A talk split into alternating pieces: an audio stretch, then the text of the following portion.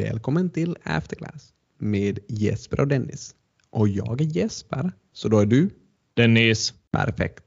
Finland firade 105 år här i veckan, så var det någonting speciellt som du gjorde på den dagen? Jag öppnade lite nyhetstjänster trots att det var en sån här ledig dag och såg en lite smårolig rubrik från det här Dow Jones nyhetstjänst. För det stod så här.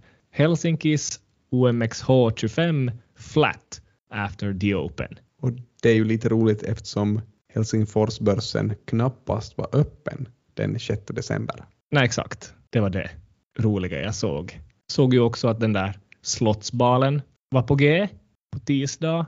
Så Jenny Haukio har haft mycket, mycket på sistone. Hon försvarade ju till exempel sin doktorsavhandling förra veckans fredag, andra i tolfte. Två festligheter för Jenny. Ska vi börja med den här första och fundera på om det finns någon relation mellan säg, avkastningar för börsbolag och Slottsbalen? Jag tror att vi i fjol funderade på att någon hade en Marimekko-klänning på sig och sen såg vi avkastningen för Marimekko dagen därpå. Nu såg jag att eh, fokusgruppen av personer som var inbjudna till Slottsbalen detta år så var sådana personer som ska bidra till framgång för Finland i framtiden. Så var du bjuden? Jag var inte bjuden. Så du ska inte bidra till framgång för Finland i framtiden?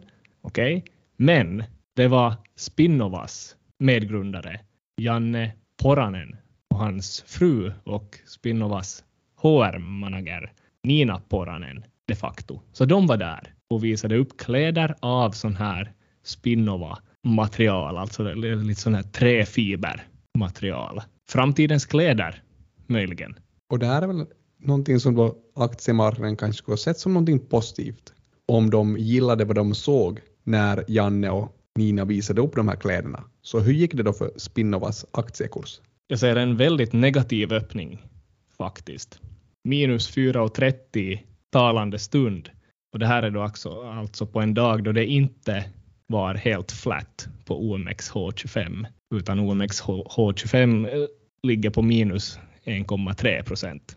Så i endera är det ju så att aktiemarknaden reagerade väldigt negativt på det här Spinnovas framträdande vid Slottsbalen, eller så är det på så sätt att Spinnova är mer riskfullt än börsen överlag. Så att när börsen går ner med 1,3 procent går Spinnova-aktien ner med 4,3 procent. Säger man att det är lite högre beta då än ett? Ja, det skulle vi kunna kalla det. Men vi vet ju som sagt inte riktigt hur det ligger till här, men neråt gick det för Spinova. Ska vi hoppa vidare då, eller inte hoppa vidare, hoppa tillbaka till den här första festen som Jenny Haukio var på? Ja, den där doktorsdisputationen.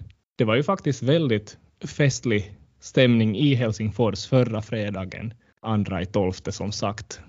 Just då, vi var ju där också med våra eh, doktorshattar på en sån där doktorsdisputation och efterföljande festlighet som heter karonka. Dock inga Spinova-kläder. Och bör man förtydliga här att vi var på en väldigt fin disputation där disputanden var extremt duktig och var på en väldigt fin karonka. Men det var inte Jennys karonka och inte Jennys disputation. Nej, men nästan. Det var Jukka Kettunen och det var en redovisningsdisputation.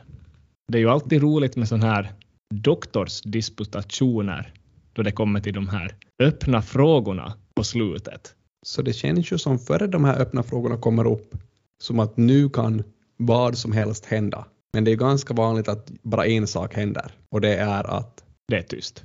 Exakt. Och sen efter att det varit tyst en stund så säger herr eller madame Kustos att okej, okay, det fanns inga frågor. Och så blir det kaffe. Men om jag har förstått saken rätt nu då så pågår en sån här doktorsdisputation nu då i regel två timmar. Sen frågas det att finns det öppna frågor eller finns det någon i publiken som ännu vill säga någonting? Och är det då så att någon ställer sig upp och ber om ordet, så då borde den här personen tas in som en officiell andra opponent. Och är det så då att man har en fråga, så då borde man också bjudas in till den här efterföljande karonkan eller den här efterföljande festen. Ja, så, så borde det väl fungera eftersom att karonkan är ju festen till opponentens ära. ja, så blir man en andra opponent så borde man också få komma med på den där festen. Så därför började jag fundera att skulle, skulle det här varit någonting att satsa på gällande den här Jenny Haukios disputation? Att man skulle ha farit dit, ställt en fråga och fått ta del i festen där. Bland annat Sauli och, och andra personer som Jenny själv då förstås, den huvudsakliga opponenten, vad heter han, Kim Strandberg från Åbo Akademi. Man skulle fått, äh, fått, vad heter det, umgås med sådana personer då kvällen lång. Ja, jag tror inte man skulle ha fått vilken plats som helst, utan man skulle ha fått en av de här viktigaste platserna vid middagsbordet eftersom man har varit en andra opponent. Men kanske är det här ändå lite för lätt för att vara, för att vara sant. För det är väl ett tillägg till det här att om man ställer en fråga under disputationen så blir man bjuden till karonkan, men kutymen är att man tackar nej till inbjudan. Okej, okay, så den här, den här idén, det här lifehacket, fungerar inte i praktiken. Jag tänkte att det där skulle ha varit väldigt festligt om det skulle ha fungerat. Och det är ju fortfarande kutym att man tackar nej. Inte vet jag vad som händer om man tackar ja. Då får man säkert gå på karonkan. Någon borde ju helt klart testa det där någon gång. Så om man vill testa det här, när är det då man ska ställa den här frågan? I slutet.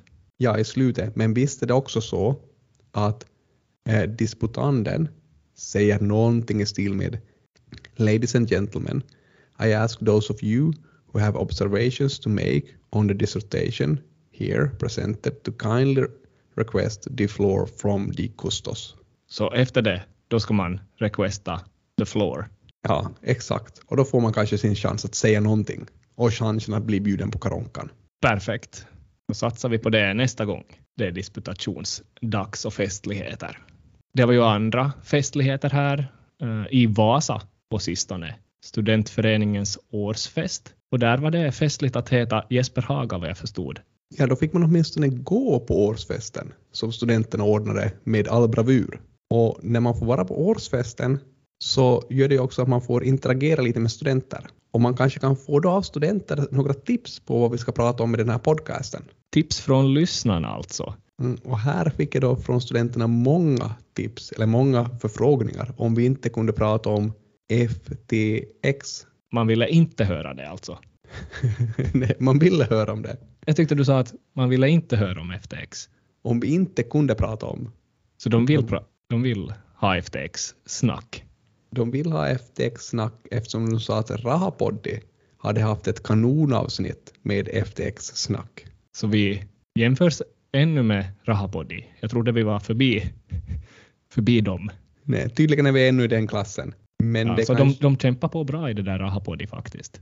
Men vi har ju faktiskt aldrig pratat om FTX, så kanske vi ska ge lyssnarna vad de vill. Ja, men det tycker jag väl absolut. Och är det så att man kan inte prata om FTX utan att prata om Sam Bankman-Fried, Eller, SBF. Alltså det är FTX och det är SBF och det är krypto. Och det är 32 miljoner som har gått upp i rök. Miljarder till och med, kanske. Exakt, miljarder. och det är konkurs och det är kollaps här i, i november. Så vad har vi på den här SBF? Han har ju ett roligt namn, Bankman, bland annat då i efternamnet och sysslar med lite sån här kryptobörsverksamhet bland annat. Så kunde man börja med att fundera kring vad han har för föräldrar eller varifrån han kommer. För han har ju inte en lång karriär att luta sig tillbaka på precis. Föräldrarna är väl en, en bra startpunkt, för han har väl inte blivit till av intet. Det är få, väldigt få personer som blir det. Så en snabb koll son till två professorer vid Stanford Law. Så det är kanske en stabil bakgrund. Och kanske också en rätt så penningstark bakgrund. För det behöver man kanske ha om man redan för fem år sedan som en ganska ung person ska starta en sån här. Det var ju ändå någon typ av hedgefond det här, Almeida Research, som han hade. Ja, alltså han är ju född, född 92, så nu måste man ju faktiskt lyfta på hatten med tanke på hans ålder då, ja. Så vad kan man säga, affärsmodellen för, för den här firman, vad var den?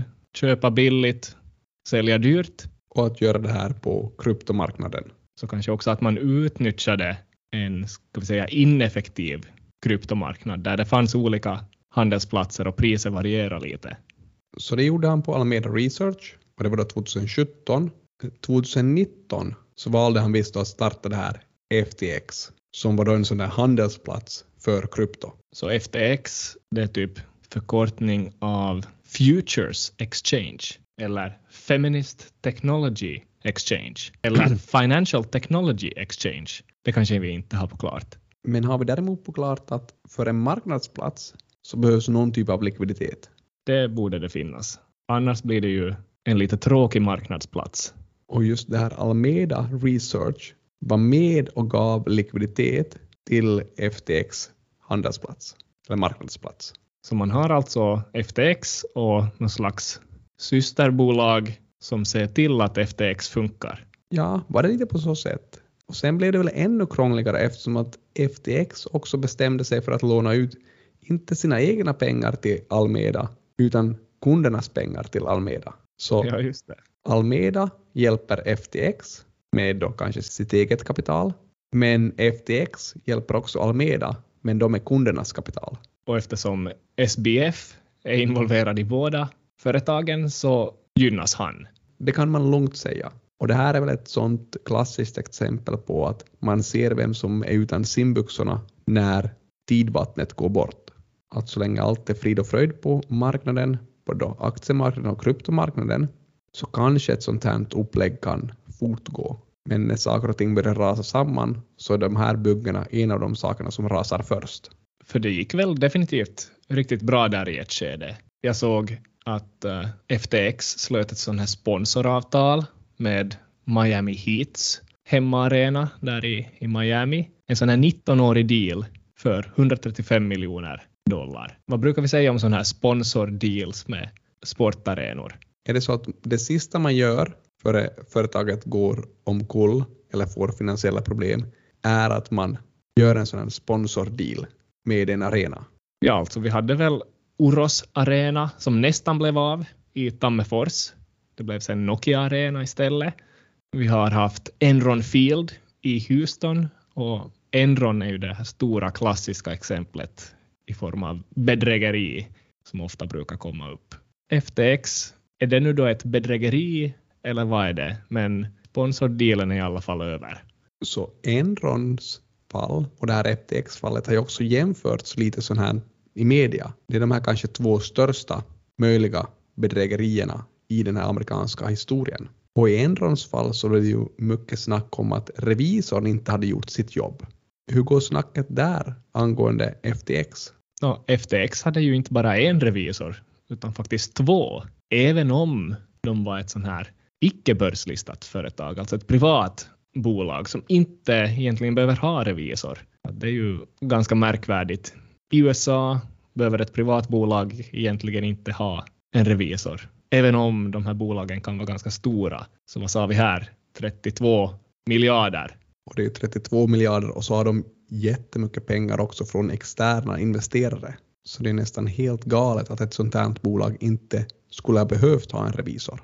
Jag menar i Finland behöver väl alla publika bolag ha revisorer och många privata bolag behöver väl också ha revisorer. Ja, det är ju samma i i USA med, med börslistade bolag, men i Finland är det ju också, också riktigt små privata företag som, som måste ha revision. Att det är ju om balansomslutningen över 100 000, omsättningen över 200 000 och fler än tre anställda exempelvis, då är det revision man ska ha eller revisor.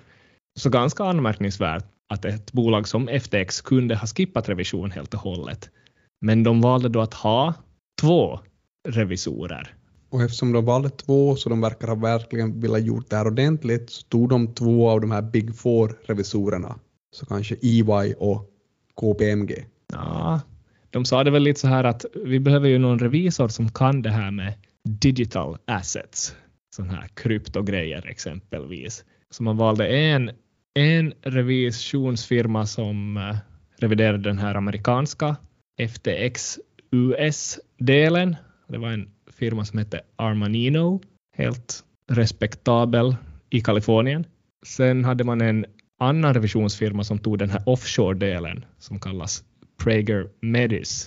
Och de har jag sett någonstans att de säger att de är den första revisorn som finns i, i the metaverse. Så det låter ju ganska stabilt. Ja, inte det, inte det som fullständigt stabilt eftersom Eh, det finns ju det här PCAOB i USA, en sån här oversight board för revisorer. Så de granskar alltså revisorer och de har granskat, vad jag såg, år 2020 fyra av Prager Medis börsbolagsrevisioner. De hade alltså bara fyra sådana. Och i alla fyra fall så har man hittat problem. Så det känns kanske som att Prager Medis var en ganska intressant revisor att välja. Men man fick i alla fall någon som skrev under de här papperna. Det hjälper ju troligtvis att bygga lite kredibilitet om man har en revisor. Jag vill prata om Terranos här också, ett annat sånt här bedrägeri. Och de hade ju inte en revisor. Så på så sätt var ju FTX lite bättre än det. Där kanske man hade lärt sig något av det fallet. Man hade läst den här Bad Blood-boken och så vidare. Men det är som nog, nog konstigt i det här fallet nu då, vad är det egentligen som är problemet? Nu mycket av problemen är väl det här att man fick in pengar från kunder och sen lånade man ut de här pengarna till det här Alameda och sen då kunderna skulle ha ut sina pengar eller växla krypton mot vanliga pengar så gick det inte för att pengarna fanns inte där. Så det här är någon typ av bedrägeri via just pengar eller kassan? Ja, via de likvida medlen. Och det känns ju som att det borde vara en av de enklaste sakerna att kolla. Att finns det pengar här? Ja, är det så här att revisorn kunde bara be, be företaget sända över ett sånt här kontoutdrag? Ja, det är väl ett problem förstås med de där kontoutdragen för att i det här caset Wirecard som vi någon gång har diskuterat också så fick väl revisorn nog de här kontoutdragen men man kollar liksom aldrig upp banken bakom siffrorna exempelvis. Så det är ganska lätt att visa en summa på ett kontoutdrag förstås också. Men i det här fallet finns ju också en sån här blockkedja bakom som kanske borde visa exakt var pengarna finns. Ja, för inte hela argumentationen bakom varför vi ska ha blockkedjor så att alla kan verifiera var pengarna finns just nu eller verifiera saker överlag. Så kanske inte det här FTX-fallet är slutet för kryptovalutor och blockkedjor utan det kanske är början. Men vad vet vi?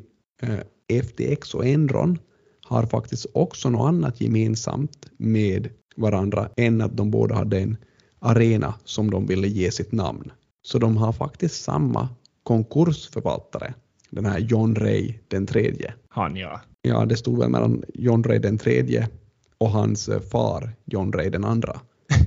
och en slump eller inte, men åtminstone så har han uttalat sig lite om hur den här konkursansökan ser ut för FTX. Och det som han säger att han har aldrig sett något så illa som det här som FTX har sänt in. Och då kan man säkert anta att han har sett ganska mycket saker i sitt liv, sitt långa liv.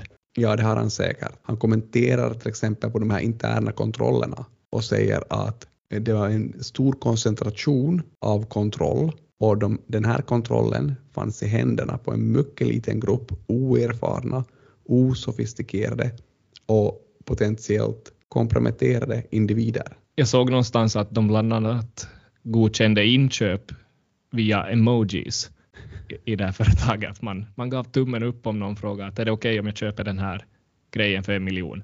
Ja.